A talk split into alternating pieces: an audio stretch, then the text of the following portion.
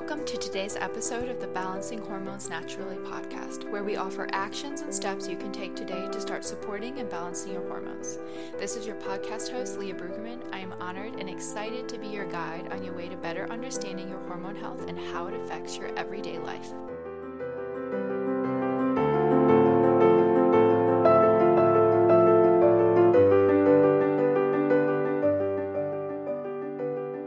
Guys, I seriously hope that you are as excited as I am for this podcast. I have dreamt of bringing you all a podcast, and I finally just decided, you know what?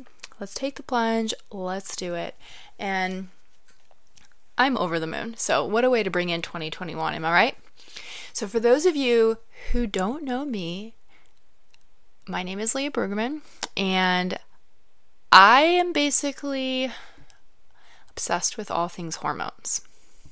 Okay, not in a creepy way, not in a creepy way, but for me, my hormones were so out of whack for so long, and I kept going and searching for all these solutions and kept trying to treat the symptoms instead of realizing that my hormones were imbalanced, and if I would have just treated my hormones in the first place in the correct order, I would have saved myself a lot of heartache and a lot of tears and a lot of uh, struggles, but it's okay because it got me where I am. So, I wanted to share with you a little bit about my journey with hormones because I love hearing other people's stories and I know that it helps me relate to them, and I'm sure that some of you are going to relate to this story, especially because I used to think that Skittles were an acceptable breakfast food. So, that tells you a little bit about me.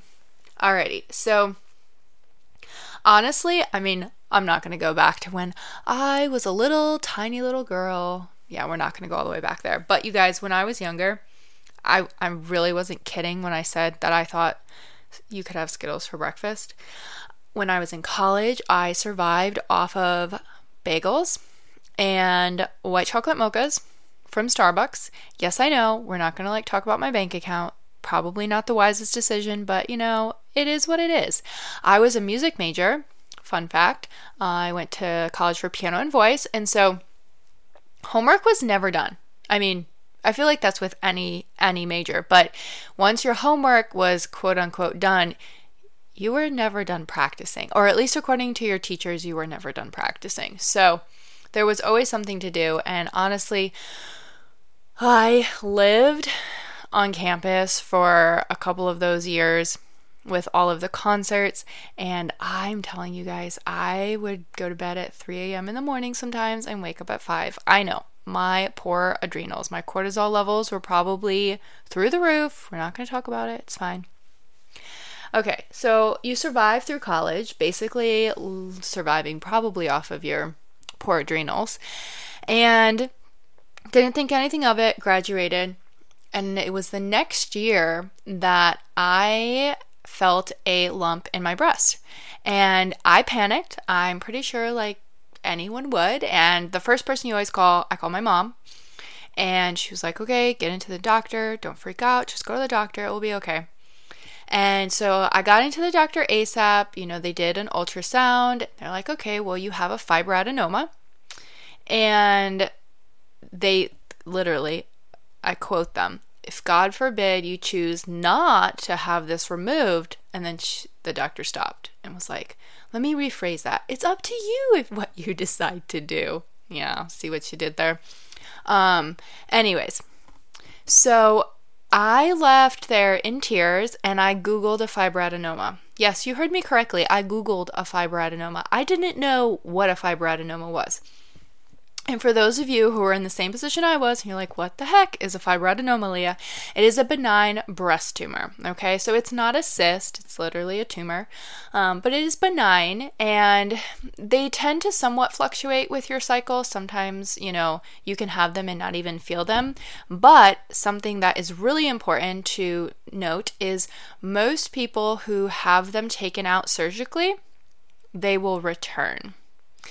And that is because you need to figure out why you're getting fibroadenomas in the first place, right? So, anyways, I decided to not have mine removed. That was my personal decision. And I started to try and get rid of them naturally. Now, remember, this is the girl that ate Skittles for breakfast and lived off of Starbucks. So, this was a really big turning point for me. Um, you know, I feel like my fibroadenomas were my slap in the face to kind of take a deeper look at my health, which I'm really grateful for that reason. But I tried everything under the sun. I'm telling you guys, I did testing, I did gene testing, hair mineral analysis testing. I did um, I did supplements, I did herbs, I worked with naturopaths, I worked with doctors, I did essential oils, um, not very good brands because I didn't know about that, but topic for a different day. Um, I tried everything. I did extremely restrictive diets. I literally went through this is a doctor recommended diet. It's guided by doctors, um, natural doctor, uh, naturopathic doctors, but it is a gut reset, quote unquote. And you guys, it is the most restrictive thing I've ever been through in my life. Um, you literally could, the amount of carbs that you could have for the day was a half of potato. And it had to be cold, you know, because of how your body digested it. And I stuck to this diet like a champion. I did not deviate. I was like, I can do this. I'm going to stick through this. And you know what happened? Nothing. Four months later, I still had my fibroadenomas, and I also had a horrible relationship with food thanks to this diet. So, yeah, not ever doing that again. It took me about a year to kind of recover from that. And I'm telling you, there'll still be days when, ugh, I have horrible flashback memories. So, I, like I said, I tried all of the things. So, what on earth made the change? Like, what made the difference? And if you notice, during this whole time that we've been talking, I was trying to treat my fibroadenomas because I thought those were the issue. Now, they weren't. They were a symptom of my issue, right? Um, something important to note is during this whole time, whenever I would get tested, they would always tell me my vitamin levels and nutrient levels were really low.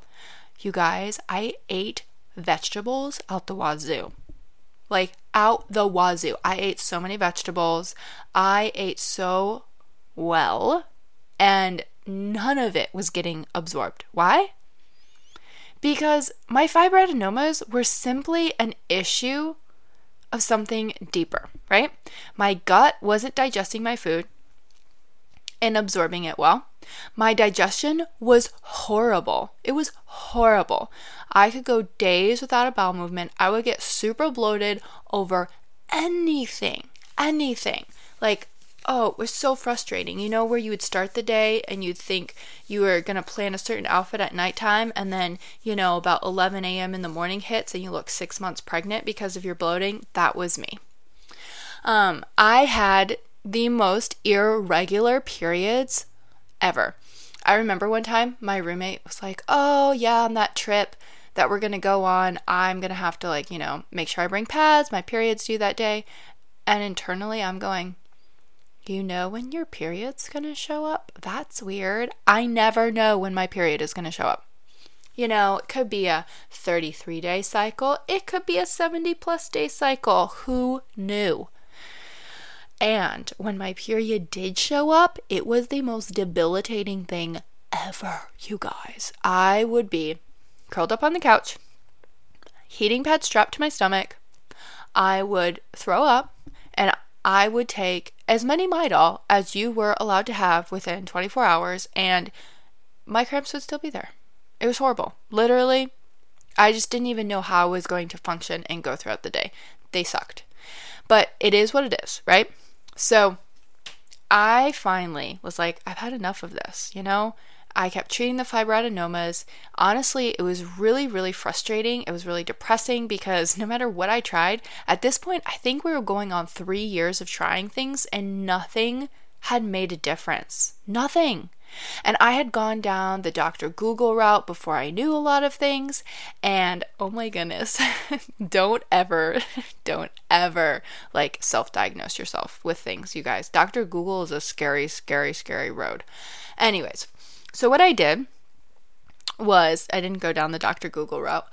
I put together all of the independent research that I've been doing. I took all of the programs I'd been through, all of the courses, all of the stuff that the naturopaths had given me, all the stuff the doctors had given me, and I put it together. Instead of, I felt like I get bite sized pieces from each one of them, I put it all together, right? And you guys, I started treating the root cause, which was my hormones. Okay, so I started focusing on getting in foods that I could digest and absorb. So, focused on really optimizing my digestion. I focused on opening my detox pathways. I focused on supporting my liver. I focused on giving my body not just random foods that were quote unquote healthy. I focused on foods that were amazing for my hormones, hormone happy foods, nourishing foods for my body. Fast forward, my fibroadenoma started shrinking. After years of them not even budging. And I wasn't even focused on my fibroadenomas at this point. I was just focused on healing my body. I was able to regulate my cycles. Yes, they would come every 33 days. I was able to have painless periods. You guys, literally, I would be in shock. My period would start and I would just be in shock because I never had a painless period. I ever since I could remember, I always had horrible cramps. So that was insane to me to just have a painless period to be able to function. I got my digestion under control. I started having regular bowel movements, stopped getting bloated over everything and anything and I was able to lengthen my luteal phase, so my phase from ovulation to my period, because mine was very, very short. It was under 10 days, and you really want it to be 12 days. Um, I was able to raise my progesterone levels, uh, help detox that excess estrogen from my body, and we were able to get pregnant. Had a healthy pregnancy, and that that's Landon. If you follow us on Instagram, you probably see him there all the time. And I do not take any of this lightly because I've been on the other side where you've been, where you've tried everything. And honestly, you're just so frustrated. And Dr. Google is a scary, scary road. And there's a million different options and scenarios that you could go down and things you could try.